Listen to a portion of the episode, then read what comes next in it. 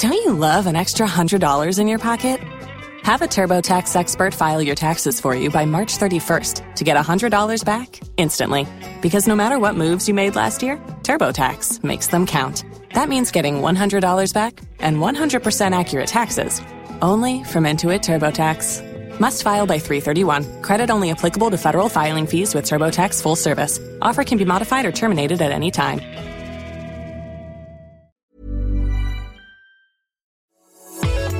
Your bite sized daily roundup of the biggest news from the world of film. This is the Daily Reel with Van Connor.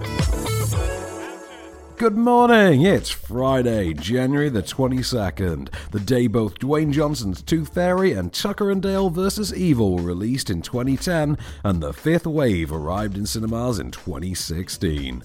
It's Exorcist icon Linda Blair's birthday today, with further birthday wishes for Diane Lane, Olivia D'Abo, Jim Jarmusch, and Harvey Specter himself, Gabriel Macht.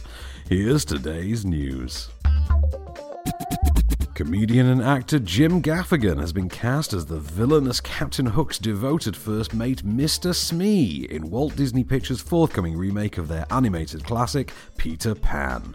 The film, entitled Peter Pan and Wendy, will adapt J.M. Barrie's beloved children's novel and is set to be helmed by Pete's Dragon director David Lowery.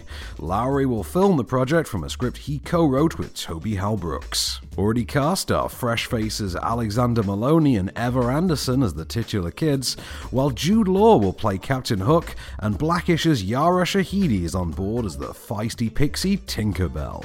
Mr. Smee was originally given life in animated form by iconic Disney voice actor Bill Thompson, who also played both King Hubert in Sleeping Beauty and the White Rabbit in Alice in Wonderland. In live action, Bob Hoskins memorably took on the role opposite Robin Williams' grown up Peter in the Stephen King cult classic Hook.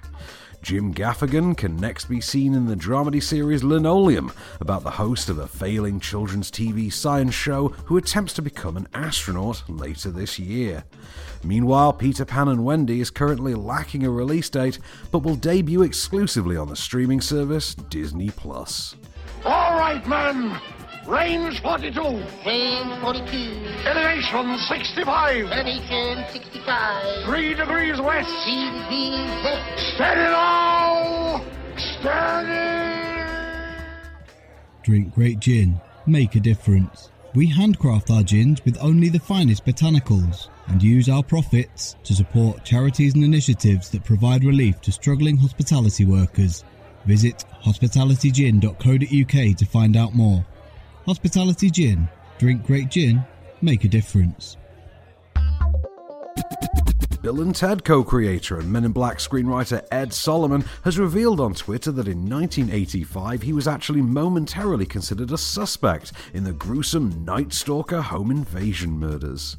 The Night Stalker, real name Richard Ramirez, was a serial killer, rapist, kidnapper, pedophile, self proclaimed Satanist, and burglar who enacted a brutal spree of violence across San Francisco and Los Angeles in the mid 1980s, killing 13 people in total and committing at least 29 other offences. Ed Solomon says that in August 1985, he was awoken in the night by a reporter calling him and demanding to know whether or not he was the Night Stalker.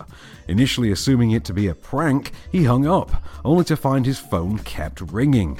Eventually, one of the reporters explained he was a suspect because his car had been used in the latest Night Stalker crime.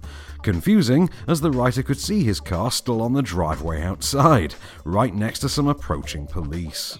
In fact, officers had arrived at that very moment to question Solomon on his whereabouts that evening.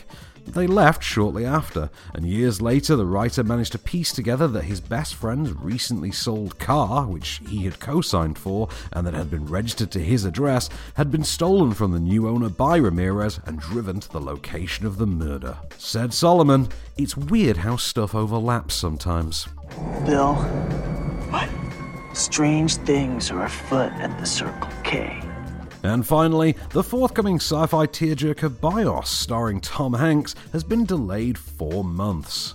The feature, directed by Game of Thrones Miguel Sapochnik, is a post apocalyptic drama centering around the last man on Earth, a brilliant but dying inventor who chooses to spend his final days building a robot to protect his cherished dog once he's gone. BIOS, which has been produced by Robert Zemeckis and comes as a joint venture between Universal Pictures and Amblin Entertainment, had previously been slated for the 16th of April. It'll now debut on the 13th of August, bumping a presently untitled Blumhouse project. Tom Hanks's next film, the Paul Greengrass directed News of the World, will land on Netflix on February 10th. Bill was right. You love people like me. What are people like you? I've never met anyone like you in my entire life. Broken people. I don't think you were broken. Available on digital from today are the Danish thriller The Exception, New Zealand comedy Baby Done, Holocaust drama Persian Lessons, COVID documentary 76 Days, and Bosnian set war drama Quo Vadis, Aida. On Netflix from today is the feature adaptation of Aravind Adiga's Booker Prize winning novel The White Tiger and the Spanish comedy My Grandma's a Lesbian. MUBI subscribers, meanwhile, are gifted Sebastian Silva's dramedy Tyrel as today's new addition, and Amazon Prime adds Dave Franco's directorial debut, the Alison Brie and Dan Stevens thriller The Rental, to its library. On Freeview today, movies showing include Interview with the Vampire on BBC One, Terminator 2 Judgment Day on ITV4, The Lady Vanishes, Night and Day, Wind River, and Thunderbolt and Lightfoot on Film 4, As Good as It Gets and Harry Brown are on 5 Star, and I Could Never Be Your Woman, Sweet Home Alabama, The Guest, and I Am Wrath are on Sony Movies. The Sky Cinema and Now TV premiere for today is the Judd Apatow directed Pete Davidson vehicle, The King of Staten Island. This has been the Daily Reel for Friday, 22nd of January. Have a great weekend, stay safe, keep it cinematic, and we'll see you Monday. The Daily Reel is a Candystore production, presented by Van Connor and written by Calvin Prickett. All information is correct at the time of writing, and source links are in the description for each episode. Don't forget to rate, review, and subscribe on all good podcast platforms, or ask Alexa to install the Daily Reel skill for your morning flash briefing. Follow the show on social at Daily Reel Pod, and we'll be back every weekday. Until then, keep it cinematic.